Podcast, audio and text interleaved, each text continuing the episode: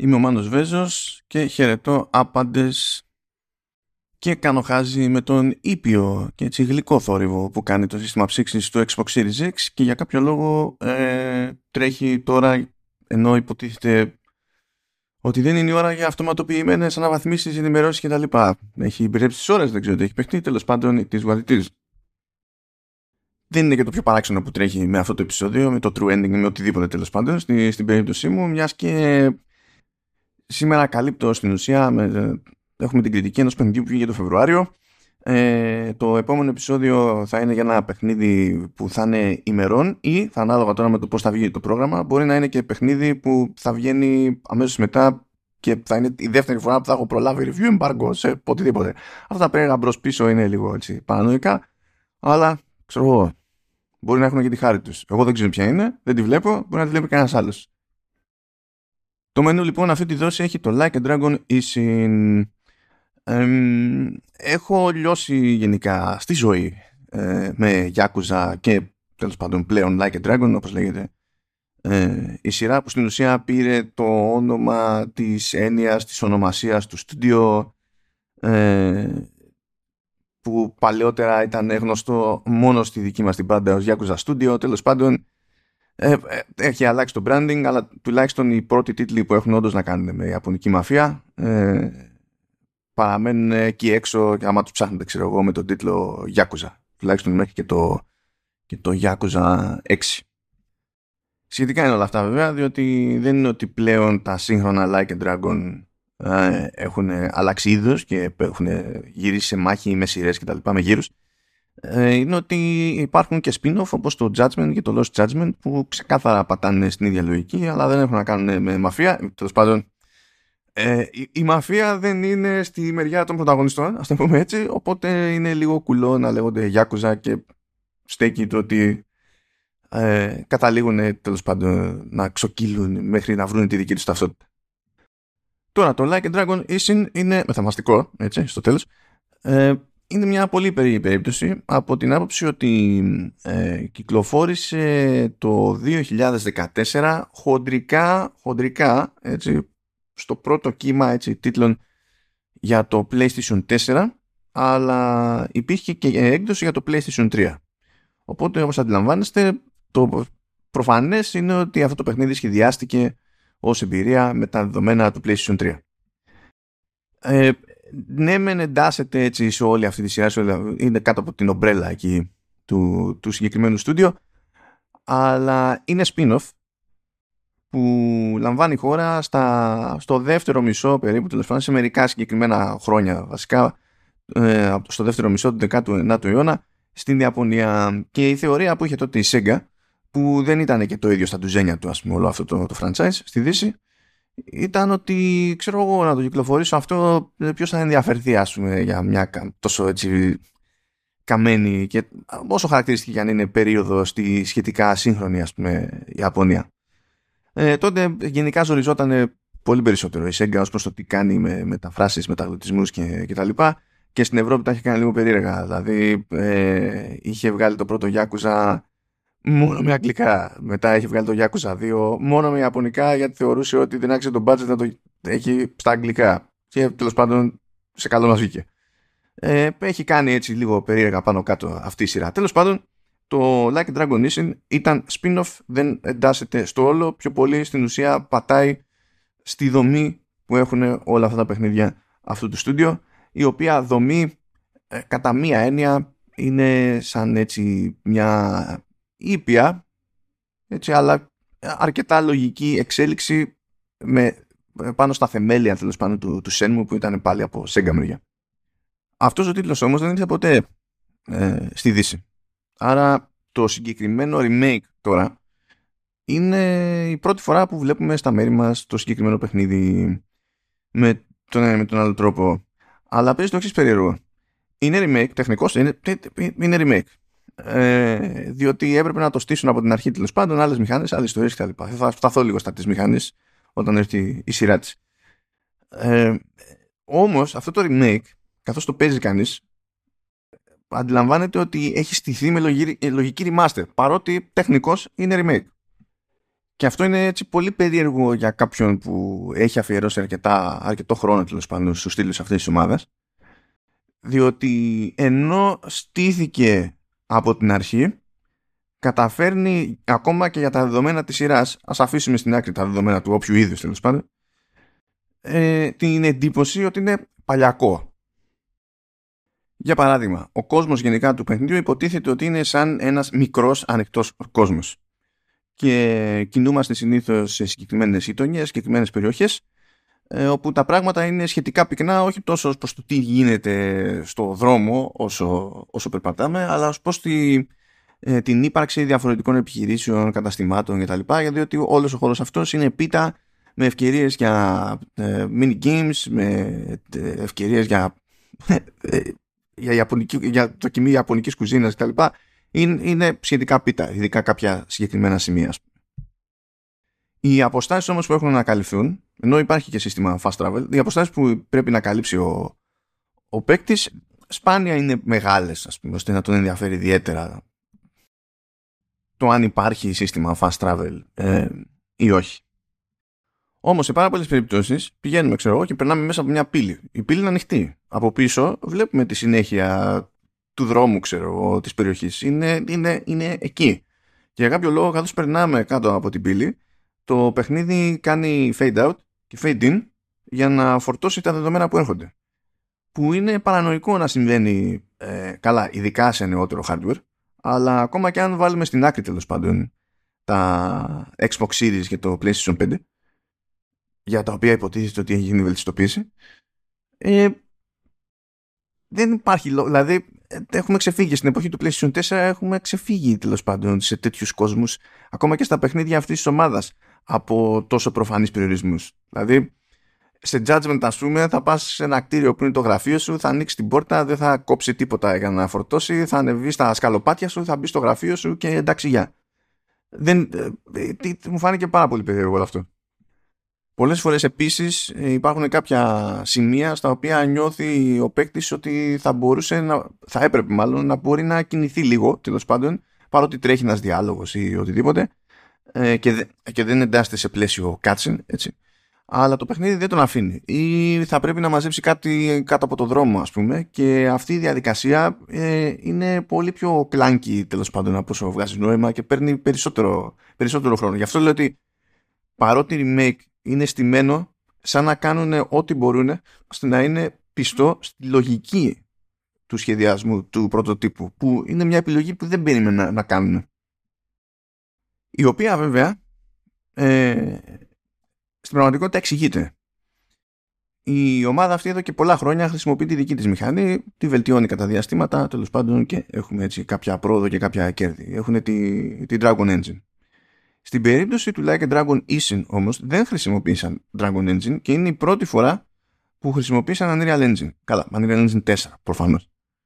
Οπότε είναι ένα εργαλείο που δουλεύουν για πρώτη φορά και στην ουσία το Like a Dragon Ishin ως παραγωγή και σε τεχνικό επίπεδο είναι ένας πειραματισμός για την ομάδα αυτή βάσει του οποίου ε, προκύπτει το, θα προκύψει τέλος πάντων το μέλλον Dragon Engine για το αν έχει νόημα, δεν έχει νόημα κτλ. Τώρα πέτυχα εκεί πέρα κάτι σχόλια από τους δημιουργούς ότι σε Unreal τουλάχιστον διευκολύνονται σε θέματα φωτισμού κτλ.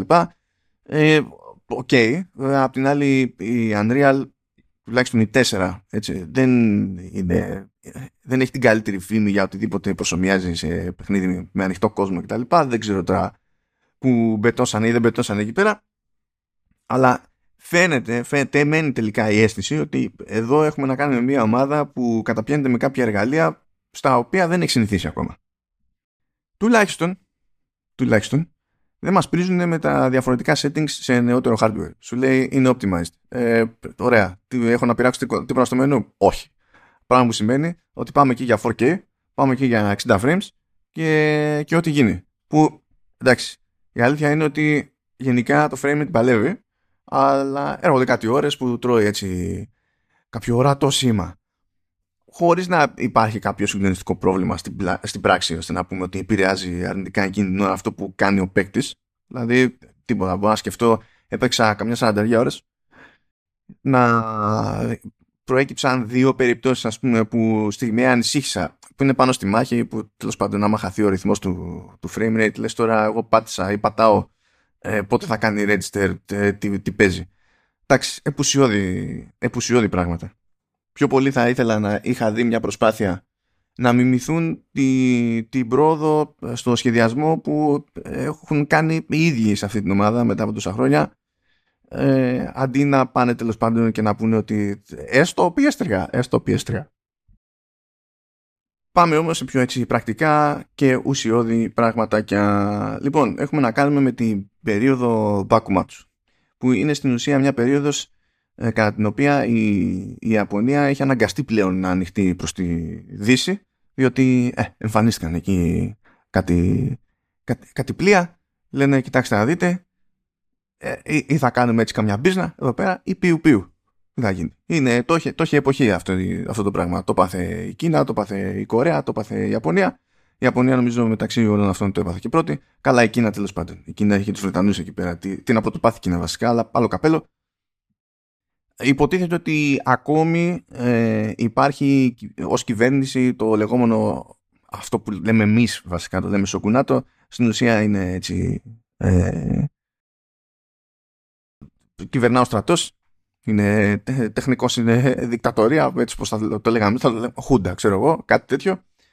Ε, γενικά το στυλ αυτό της, της διακυβέρνησης οι Ιάπωνες το λένε Μπάκφου και ως τέτοιο αναφέρεται γενικά στο, στο παιχνίδι θα έχετε το περιθώριο να μάθετε διαφορετικούς όρους τέλος πάντων έτσι, για, τη, για το ΕΦΕ ε, που θα σας διευκολύνει να, να εμβαθύνετε κιόλας άμα θέλετε να ψαχτείτε παραπάνω διότι έχει, έχουν κάνει μια πολύ, πολύ ωραία επιλογή εδώ ε, όταν τρέχει ο διάλογος και είναι από κάτω ο υπότιτλος και υπάρχει κάποια τέλος πάντων έννοια, όχι πάντα, αλλά κάποια έννοια που θεωρούν ότι καλό είναι τέλος πάντων ο παίκτης να την αντιλαμβάνεται, ε, με ένα πάτημα μπορούμε να δούμε την εξήγηση αυτής της έννοιας. Την εμφανίζει ε, μπαμ μπαμ.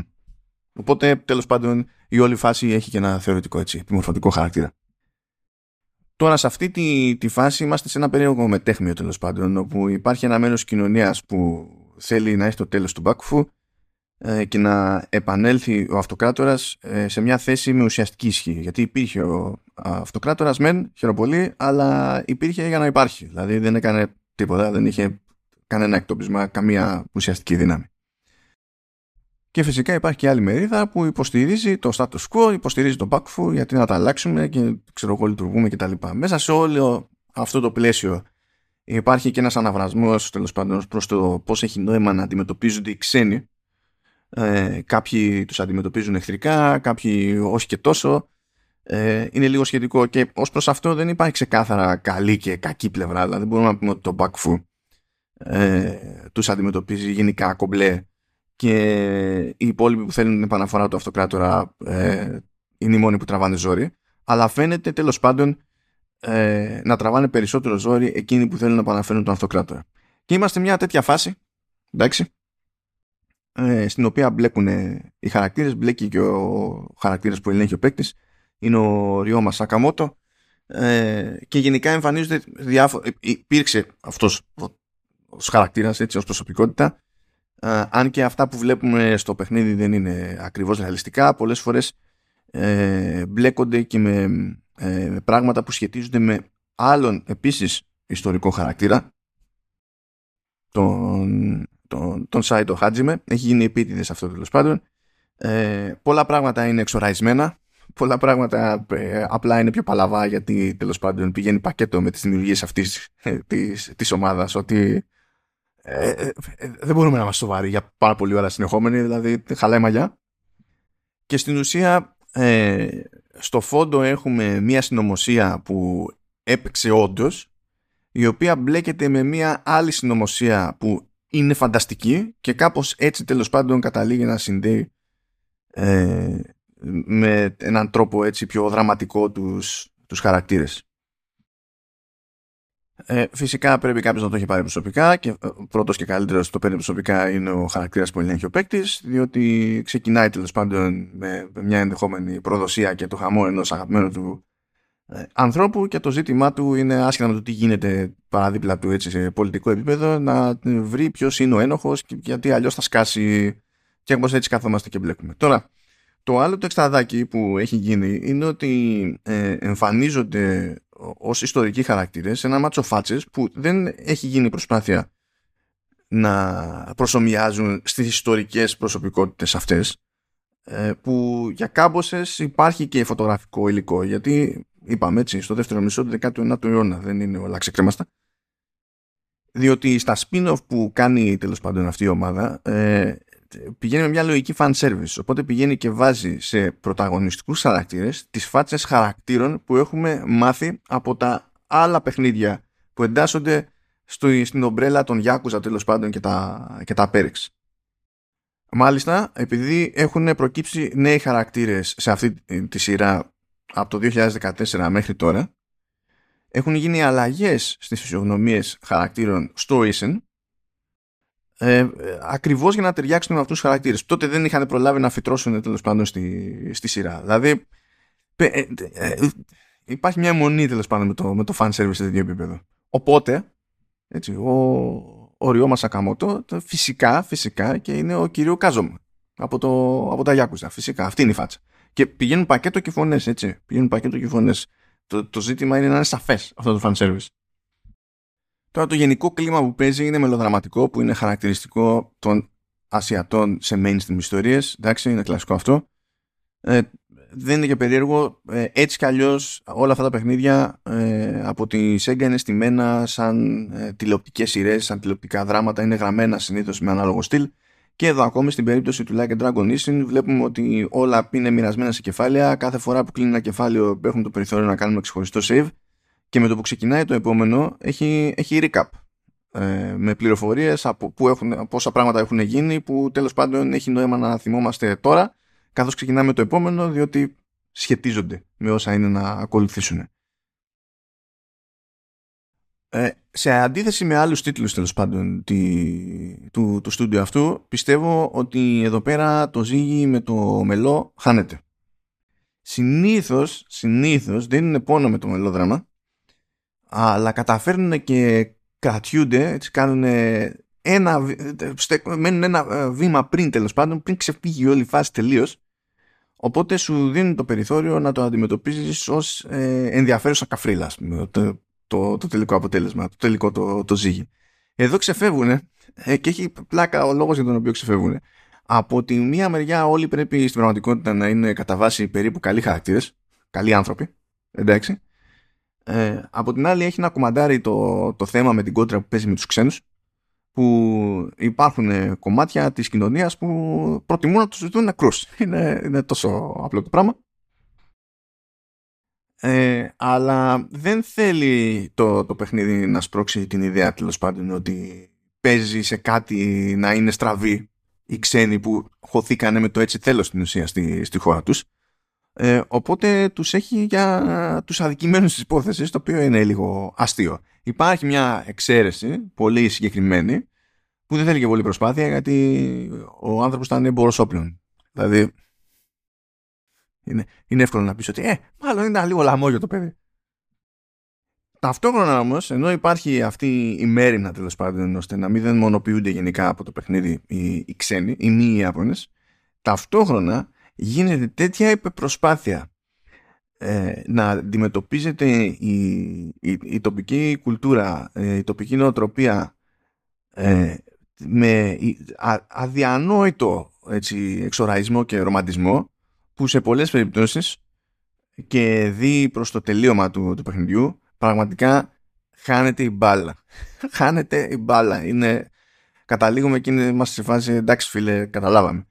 Και θέλω να σημειώσω, να το θυμίσω αυτό το πράγμα. Έχω φάει όλα αυτά τα παιχνίδια με το κουτάλι. Έχουν μια πολύ συγκεκριμένη ιδιοσυγκρασία που ξέρω ότι κάποιοι δεν γουστάρουν γιατί δεν σηκώνουν αυτό το στυλ μελό που βλέπουμε συνήθως σε ασιατικές παραγωγές. Εγώ δεν έχω πρόβλημα στον αυτόματο με, με το συγκεκριμένο στυλ.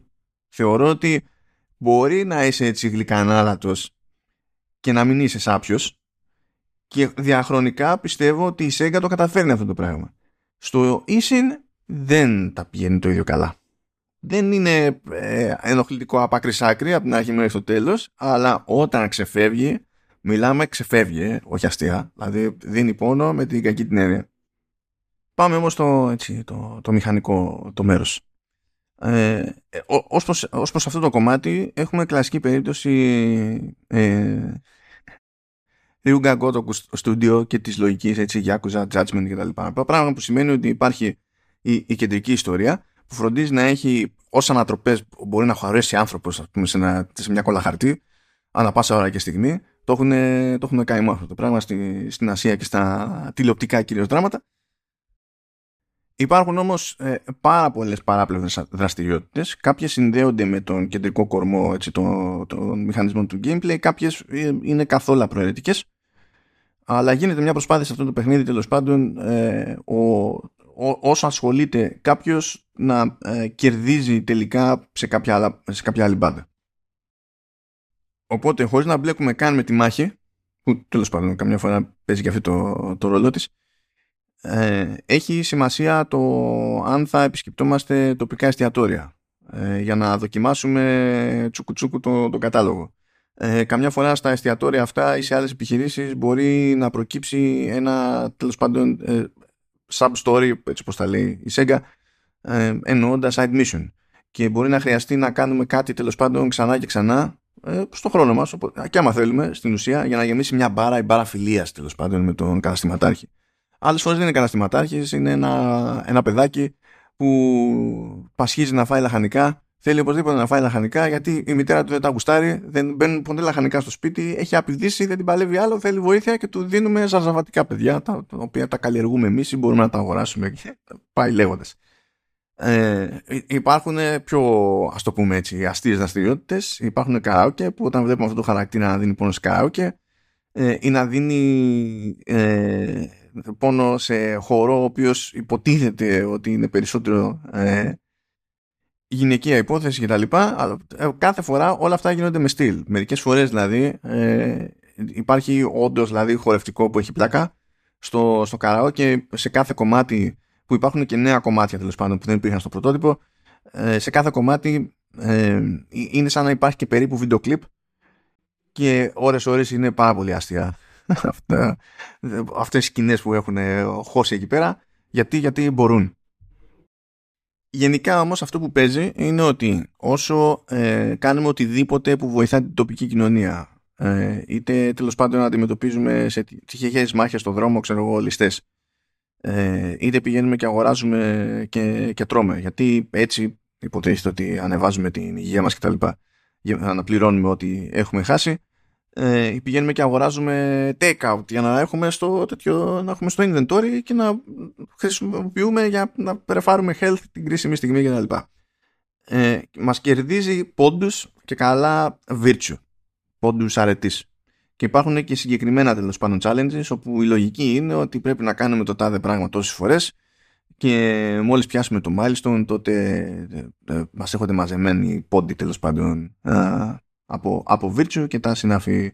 Τα Virtue Points είναι σημαντικά διότι καθώς μαζεύονται και γενικά άμα δεν τα κυνηγάτε όλα πέρα δόθε πάλι θα μαζευτούν αρκετά ε, ώστε να φανεί χρήσιμο αυτό το σύστημα έχουμε το περιθώριο να πάμε και να αγοράσουμε κάποιες αναβαθμίσεις που έχουν να κάνουν με το πόσο γρήγορα για πόσο μπορεί να τρέχει γρήγορα ξέρω εγώ ο, ο πρωταγωνιστής ε, μπορεί να έχει να κάνει με το πώς διακοσμείται άλλη μια παράπλευρη δραστηριότητα που μπλέκει με τα πάντα ε, ένα περίπου εξοχικό που αγοράζει. Από εκεί πέρα μπορεί να καλλιεργεί τον κήπο του τέλος πάντων και να πουλάει από εκεί που είναι τα διάφορα ζαρζαβατικά και να βγάζει κανένα φράγκο ή να τα χρησιμοποιεί για να μαγειρεύει και πάλι τέλος πάντων να κερδίζει και όλα, όλα αυτά συνδέονται. Σχεδόν οτιδήποτε κάνετε στο παιχνίδι, θέλοντας και μη, σας αποφέρει μικρές ή μεγάλες ποσότητες ε, από virtue points και αυτά σας δίνουν το περιθώριο να κάνετε αναβαθμίσεις που σας οδηγούν σε ακόμα έτσι, ε, περισσότερες αναβαθμίσεις μέσω των virtue points.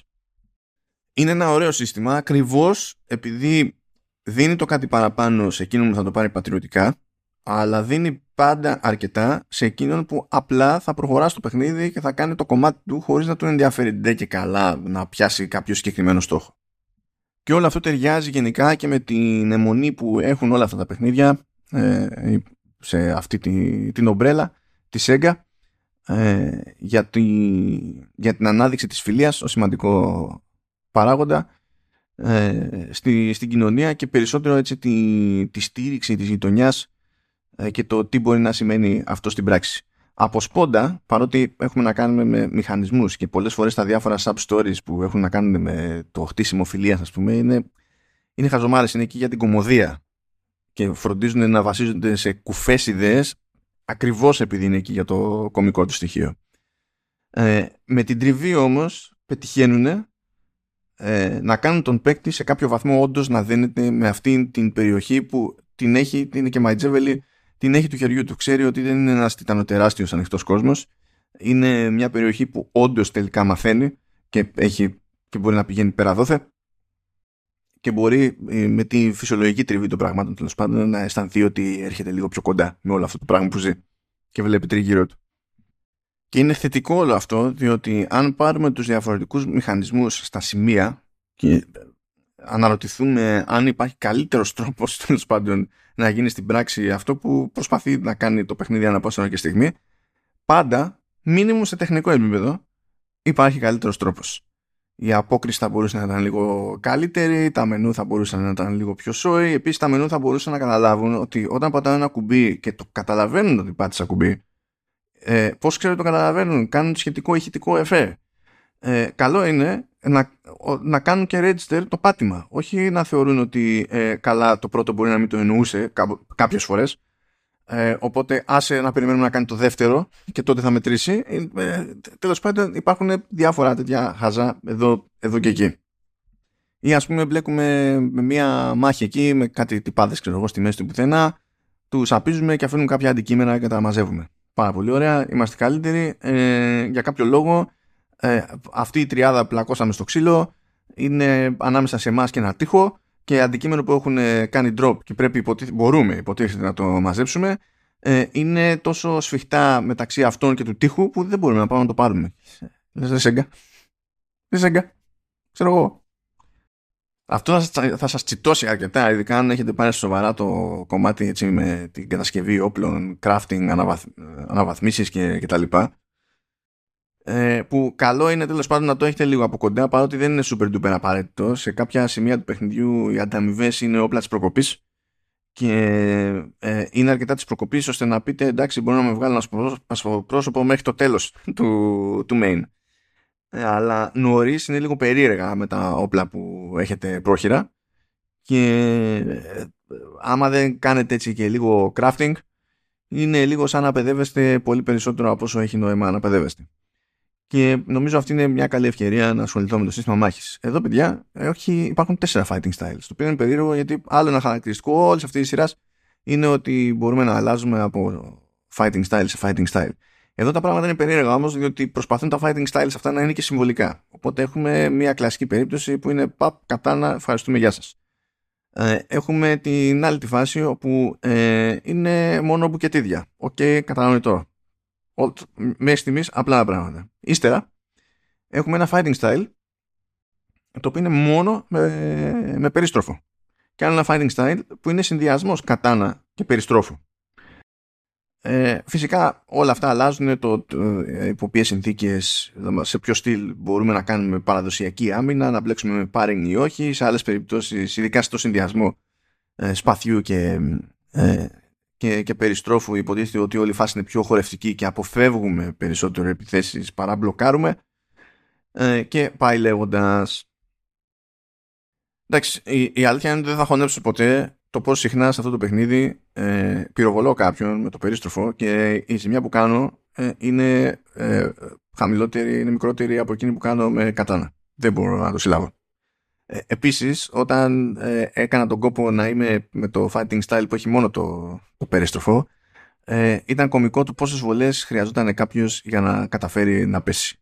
Τώρα, γιατί τα έχει μπλέξει αυτά εκεί πέρα το, το, το παιχνίδι; Με δεδομένο δε ότι σε άλλους τίτλους της ίδιας ομάδας ε, δεν είναι προβλεπέ να έχει πυροβολά όπλα το οποίο δεν είναι καθόλου τυχαίο έχει να κάνει με την ασιατική με την οτροπία στις ασιατικές κοινωνίες περί οπλοφορίας κτλ ε, που δεν είναι δεν, δεν έχουν χιούμορ. Ιδιαίτερο δηλαδή και σε σχέση με τη Δύση δηλαδή δεν έχουν καθόλου χιούμορ αυτό το θέμα. OK, okay, fair enough, κανένα πρόβλημα. Αλλά υποτίθεται ότι το, το πυροβόλο όπλο γενικά είτε έχει να κάνει με κανόνι και κανόνι μπορούμε να κάνουμε κουμαντό στο παιχνίδι by the way Και δεν είναι ο κανόνι στατικό που το χρησιμοποιούμε σε κάποιες, όντως σε κάποια set pieces, σε κάποιες συγκεκριμένες μάχες. Όχι, όχι. Είναι κανόνι χειρός. Υπάρχει, έχουμε, έχουμε και αυτά. Υποτίθεται ότι τα πυροβόλα όπλα και ειδικά ο συνδυασμός του πυροβόλου όπλου με το, το σπαθί έχει και συμβολικό χαρακτήρα διότι υπήρχαν μεν πυροβόλα όπλα ε, στη, στην Ιαπωνία από αιώνες πριν Α, έτσι κι αλλιώς μην ξεχνάμε περίτιδα Κίνα πιο γείτονες είναι οι Ιάπωνες με τους Κινέζους παρά όλοι οι υπόλοιποι στα μέρη μας τους Κινέζους ε, αλλά ε, θέλει να βγάλει αυτό το, το, αυτό το μεταβατικό το ότι ο έξω κόσμος εισβάλλει στην Ιαπωνική κοινωνία, εισβάλλει στην Ιαπωνική πραγματικότητα και κάπως πρέπει να, να προσαρμοστεί. Και υπάρχει αυτή η κουλτούρα και ε, το, το δέσιμο με το σπαθί που ήταν και σύμβολο στάτους. Γι' αυτό ήταν ό, όταν ήσουν σάμουρα και έπρεπε τέλος πάντων να, και πήγες στο περιθώριο να κουβαλάς σπαθί, ε, δεν το έκανες μόνο επειδή θεωρούσες ότι θα το, θα το χρειαστείς ανά πάσα ώρα και στιγμή. Το έκανες επειδή έδειχνε και σε ποια τάξη ανήκεις. Σε κάθε περίπτωση ε, το, το παιχνίδι σπρώχνει γενικά τον, τον παίκτη στο να χρησιμοποιεί έτσι κι αλλιώς μπορεί να αλλάζει ανά πάσα στιγμή και μέσω μάχης δηλαδή να χρησιμοποιήσει όλα τα στυλ. Και το καταφέρνει αυτό το πράγμα και με το σχεδιασμό ορισμένων αναμετρήσεων ειδικά ε, σε boss fights, mini boss fights ή τη διαδρομή προς μεγάλα boss fights και πάει λέγοντας. αλλά και με τον τρόπο που λειτουργούν οι αναβαθμίσεις. Υπάρχει ένα σύστημα εκεί πέρα το οποίο όσο λιγότερο θυμάμαι το, τη δυστοκία του σχετικού μενού τόσο καλύτερα αλλά έστω ότι ε, υπάρχει ένα σύστημα που στην ουσία τι υπολογίζει, υπολογίζει τη χρήση. Λεβελάρει δηλαδή το, το κάθε στυλ με τη χρήση. Χρησιμοποιούμε λοιπόν, γεμίζει η μπάρα του αντίστοιχου στυλ με experience, κερδίζουμε ένα level και αυτό μας δίνει μια σφαίρα που είναι τέλος πάντων στο χρώμα του συγκεκριμένου στυλ.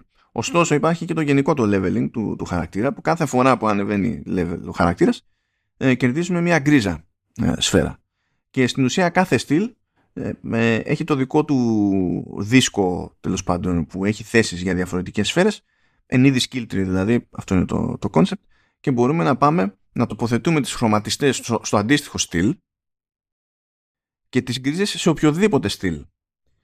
Και μπορούμε μάλιστα ε, όταν κάπου έχουμε ήδη βάλει κάποια γκρίζα και πάρουμε κάποια σφαίρα τέλος πάντων που είναι στο ανάλογο το στυλ να αντικαταστήσουμε την προηγούμενη γκρίζα και αυτή να τη χρησιμοποιήσουμε είτε για να κουμπώσουμε, να κλείσουμε μια τρύπα στο ίδιο στυλ, είτε για να πάμε και να κλείσουμε μια τρύπα σε άλλο στυλ. Άρα δίνει το παιχνίδι τέλος πάντων το περιθώριο ακόμη ε, και αν εστιάσουμε πάρα πολύ υπέρ του δεόντος σε ένα στυλ και καταλήξουμε και είμαστε τούμπανοι ας πούμε στην όλη φάση σε εκείνο, σε εκείνο το κομμάτι να έχουμε έναν τρόπο να καλύψουμε κάπως μια κάποια απόσταση και στα υπόλοιπα διότι αλλιώς το παιχνίδι θα, θα, θα κατέρε. Προσωπικά το εκτίμησα αυτό το σίγη, να πω την αλήθεια, γιατί τέλος πάντων ε, υποστηρίζει και ταυτόχρονα επιβάλλει ε, ποικιλία στην προσέγγιση από την πλευρά του, του παίκτη και σε πολλές περιπτώσεις κάνει έτσι και τις μάχες λίγο πιο ενδιαφέρουσες. Πάντως, πάντως στα χοντρά, στα χοντρά τίνει το παιχνίδι να δίνει μια κάποια προτεραιότητα στη χρήση, στη χρήση κατάνα πάλι έτσι και για συμβολικούς λόγους γιατί υποτίθεται ότι είναι σύμβολο και ε, ένα μάτσο από τους εμπλεκόμενους χαρακτήρες θεωρούν μες στο μυαλό τους ότι είναι το πιο πρέπον και ε, να γίνει επίλυση διαφορών τέλος πάντων κάπως έτσι. Δεν είναι όλοι έτσι, δεν είναι όλοι έτσι, αλλά υπάρχει μια τάση προς αυτή την προσέγγιση. Ω συνήθως για τα παιχνίδια της σειράς έχουμε και τα λεγόμενα hit actions, που στην ουσία είναι σαν να μαζεύουμε ενέργεια τέλος πάντων σε μια ειδική μπάρα για να εκτελέσουμε διάφορες τέλος πάντων ειδικές κινήσεις που μπορούν να έχουν να κάνουν με περιβαλλοντικές επιθέσεις ε, ή με τελείως πράγματα έτσι που μοιάζουν με μαγεία. Και το χαρακτηριστικό γνώρισμα των μεγάλων αντιπάλων στις μεγάλες αναμετρήσεις είναι ότι μπορούν και εκείνοι να κάνουν κάτι, κάτι ανάλογο κάθε στυλ έχει τη δική του λογική, έχει τα δικά του κόμπος και τα λοιπά. Υπάρχουν πράγματα να μάθουμε και κάποια από αυτά που έχουμε να μάθουμε είναι και κλειδωμένα πάνω στο, ας τα πούμε τέλος πάνω, skill trees, στους δίσκους είναι κλειδωμένα με τη λογική ότι ε, δεν έχουμε πάει ακόμη σε κάποιο σχετικό dojo που πρέπει να περάσουμε ένα challenge για να πούμε ότι μάθαμε τη νέα αυτή τεχνική. Ε, αυτές οι τεχνικές δεν είναι απαραίτητες, δεν είναι απαραίτητες γενικά για να ολοκληρώσετε το παιχνίδι αλλά έχουν το zoom τους όπως είδα στην πράξη δηλαδή για, αξίζει τον κόπο έστω και περιοδικά να πείτε ότι τέλος πάντων τώρα μεταξύ υποχρεώσεων το, στο main quest ας κάνω ένα κόπο βρε αδερφέ να πάω να ξεκλειδώσω ένα πραγματάκι εκεί πέρα η μάχη είχε εμπλουτιστεί πάντως σε σχέση με το πρωτότυπο και με ένα σύστημα που δεν είχε τον ίδιο ρόλο ε, όταν είχε πρωτοσχεδιαστεί το, το παιχνίδι στην πρώτη εκδοχή. Είναι τα λεγόμενα trooper cards. Υποτίθεται ότι σε κάποια στιγμή έχουμε το περιθώριο να ε, κάνουμε κονέ με, και να έχουμε και καλά χαρακτήρες σε κάρτες. Ε, εξοπλιζόμαστε με αυτές, με αυτές τις κάρτες και μας δίνουν ε, τέλος πάντων πηδικέ ικανότητες. Μπορεί να είναι ε, ρεφάρισμα σε ε, μονομιάς, ξέρω εγώ, σε υγεία. Okay. Μπορεί να είναι ρεφάρισμα υγείας σε, ε, σε βάθος χρόνου. Τέλος πάντων, να προσθέτει τόσα HP κάθε τόσο, ξέρω εγώ, και τα λοιπά πάνω, πάνω στη μάχη. Ε, μπορεί να είναι κάποια super duper ειδική κίνηση όπως το, να διαπεράσει το ολόκληρο group από ε, αντιπάλους, ηλεκτρισμός και να μείνουν όλοι κοκαλό, ας πούμε. Και έχουμε και τέτοιο. Δεν έχει σημασία. Δεν έχει σημασία που δεν βγάζει νόημα στο ρεαλιστικό setting του, του παιχνιδιού. Συμβαίνουν, συμβαίνουν αυτά τα πράγματα. Έχουμε το περιθώριο να βρούμε ε, κάρτες από ένα σημείο και έπειτα κάποιοι θα προσφέρονται ώστε να στρατολογηθούν ε, κτλ. Και μπορούμε να τους χρησιμοποιήσουμε κιόλας για να τους λεβελάρουμε κι αυτούς γιατί η συνεισφορά τους βελτιώνεται, τα abilities που προσθέτουν βελτιώνονται κτλ ε, σε περίπου ας το πούμε dungeon runs που και καλά είναι για την εκπαίδευσή τους και τα λοιπά. Από εκεί βρίσκουμε και πολύ πιο εύκολα διάφορες πρώτες ύλες που διευκολύνουν στο crafting και βλέπετε ότι γενικά όλα σε κάποιο βαθμό συνδέονται και σπρώχνουν τον ατάλλο. Αυτό, αυτό είναι από τα θετικά τέλος πάντων του, του σχεδιασμού σε όλα αυτά τα παιχνίδια. Στο πρωτότυπο όμως, ενώ υπήρχαν αυτά τα ας το πούμε dungeon runs με συγκεκριμένα challenges, ε, μόνο εκεί μπορούσε να χρησιμοποιήσει κάποιος ε, Trooper Cards. Στην περίπτωση αυτού του remake Pavla Remaster, αυτό το βρυδικό πράγμα, ε, εκτείνεται η χρήση τους σε όλο το υπόλοιπο παιχνίδι και σε οποιαδήποτε μάχη. Γι' αυτό και μόνο αν έχει τύχει με κάποιο τρόπο μαγικό και παίξατε κάποτε το πρωτότυπο. Γιατί ξέρετε, οι Ιαπωνικά το είχατε πάρει πατριωτικά και λέτε τέλος πάντων θα κάνω εισαγωγή, θα το βρω, θα το παίξω το παιχνίδι κτλ. Αυτό καταλήγει και έχει έτσι μια ουσιαστική διαφορά σε γενική αίσθηση της μάχης σε σχέση με τότε. Οι περισσότεροι φυσικά δεν θα νοιαστείτε διότι όλο αυτό θα είναι πρωτόγνωρο για την περίπτωσή σας. Υπάρχουν γενικά πάρα πολλοί μικρομηχανισμοί, πάρα πολλές μικροδραστηριότητες που θα μπορούσε κάποιος να βάλει εκεί σε μια λίστα και θα γινόταν ένα house. Αλλά τελικά αυτό που έχει σημασία πιστεύω στην πράξη είναι ότι μπορεί να καθίσει και να ασχοληθεί ο καθένας όσο θέλει με ό,τι θέλει περιστασιακά και σε κάθε περίπτωση κάτι θα έχει να κερδίσει ακόμη και αν είναι γέλιο. Ε, όπως στην περίπτωση το, της προσευχής που μπορεί να κάνει προαιρετικά, προαιρετικό είναι αυτό μπορεί να πηγαίνετε σε διάφορους βωμούς τέλος πάντων εκεί στη μέση του δρόμου και να προσεύχεστε και τέλος πάντων υποτίθεται ότι αυτό σας κερδίζει έτσι λίγο virtue δεν είναι καμιά ποσότητα συγκλονιστική ώστε να σας νοιάζει. Άντε με εξαίρεση λίγο στην αρχή που κάθε ποσότητα φαντάζει συγκλονιστική. Αλλά έχει σχετικά challenges τέλος πάντων που είναι άμα προσκυνήσετε 20-25 φορές παίρνετε μαζεμένα virtue points άλλα extra bonus τέλος πάντων. Μετά πάμε στις 50, μετά πάμε σε 100 κτλ. Δεν ξέρω ποιος ήταν ο μάγκας τώρα που είχε αναλάβει τις μεταφράσεις εκείνη την περίπτωση, αλλά έχει φροντίσει, το, έχει σημεί κι αλλού, αλλά ειδικά σε αυτή την αλληλουχία από τέλος πάντων virtue challenges, έχει φροντίσει να κάθε, κάθε λογοπαίγνιο που είναι ο τίτλος του challenge να, να είναι χρυσός. Να είναι χρυσός. Ακόμη και το πρώτο level σε αυτή τη σειρά από virtue challenges είναι Ninja of Jinja. Που Jinja είναι τέλος πάντων ναός. Ε, είναι το όρο στα Ιαπωνικά για, για, για το ναό, το, το concept. Είναι, εντάξει, Ninja of Jinja. Τι, τι να πω. Αλλά να μαζευτούμε, να μαζευτούμε γιατί μπορούμε πολύ εύκολα να χαθούμε με λεπτομέρειες σε τέτοιες δουλειές, σε τέτοια παιχνίδια. Ε, είναι περίεργη η φάση του Like a Dragon Ishin. Διότι κάποια, ας το πούμε έτσι, κάποιες αδυναμίες που έχει είναι χρόνιες από την άποψη ότι έτσι είναι η συνταγή που βλέπει η Sega ότι πετυχαίνει και δεν βιάζεται να φέρει τα πάνω κάτω. Οκ.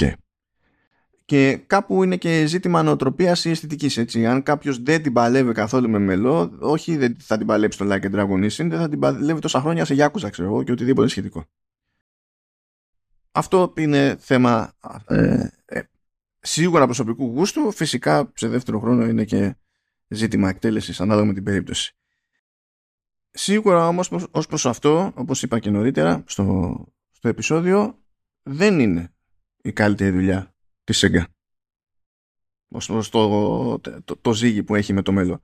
Στο, στο ζύγι που έχει με τις διάφορες δραστηριότητες και τους ε, διαφορετικούς μηχανισμούς, άσχετα με το πόσο ουσιώδες είναι το κάθε τμήμα, ε, ε, εκεί πέρα τα έχει, τα έχει πάει καλά και τα πηγαίνει πάντα καλά. Μερικές φορές μπορεί να μην κάνουμε ιδιαίτερο έτσι, κέφι το α, β, γ κομμάτι, αλλά αν τελικά όλα αυτά δεν είναι ωραία ως έτσι, ένα puzzle εμπειριών, τότε αλλάζει το πράγμα.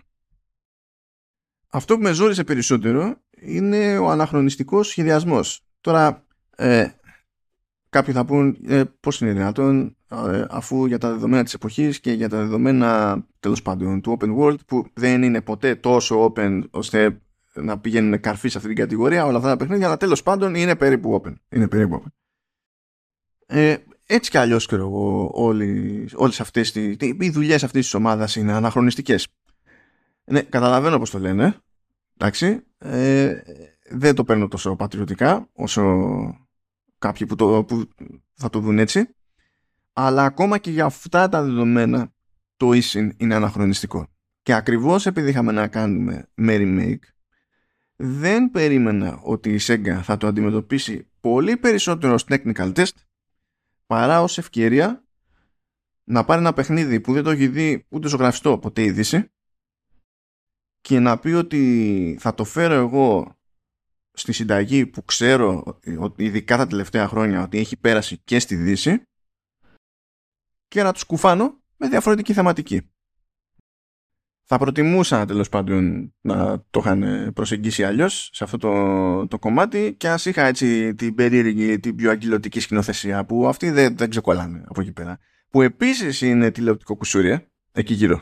Αλλά τέλος πάντων. Να είχαμε να λέγαμε.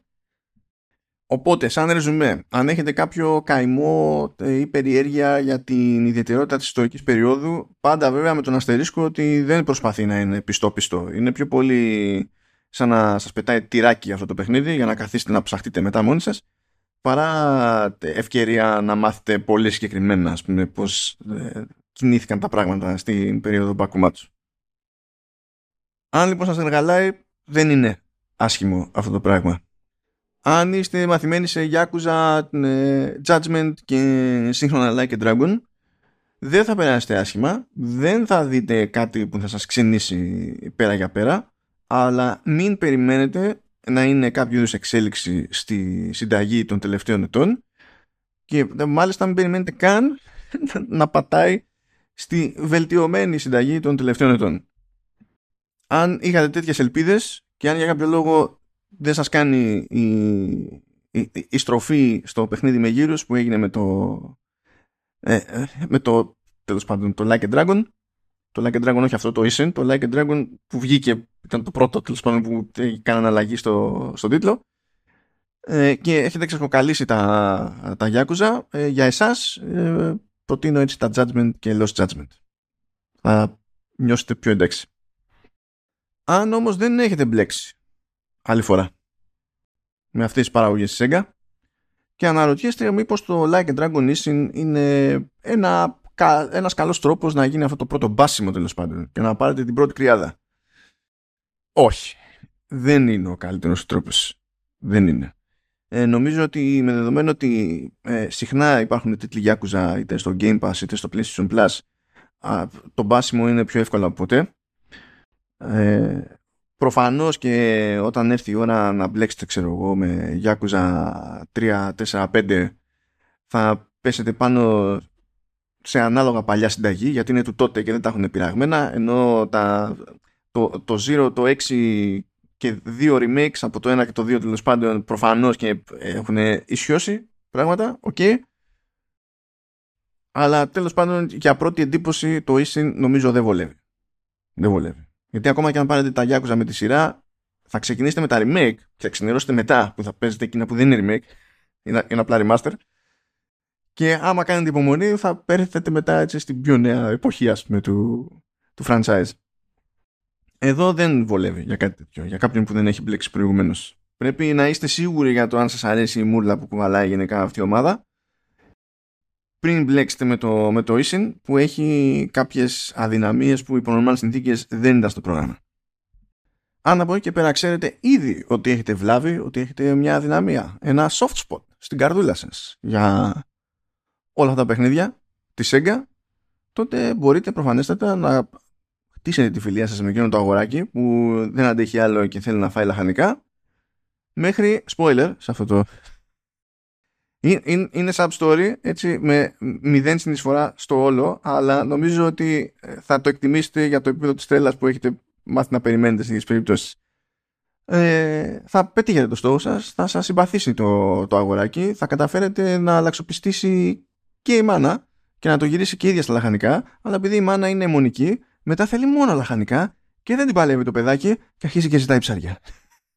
Απλά λέμε αν αυτό δεν φωνάζει έτσι Yakuza, Παύλα, Like a Dragon μες στο μυαλό σας, δεν ξέρω τι άλλο να σας πω. Δηλαδή, θα κλείσω με μια χαμένη ευκαιρία, ε, διότι όταν μπλέκω έτσι με ιστορικά ζητήματα δεν, δεν μπορώ, κάνω βουτιά εκεί που δεν πρέπει, καλά και έλειωνα σε wiki και τα λοιπά.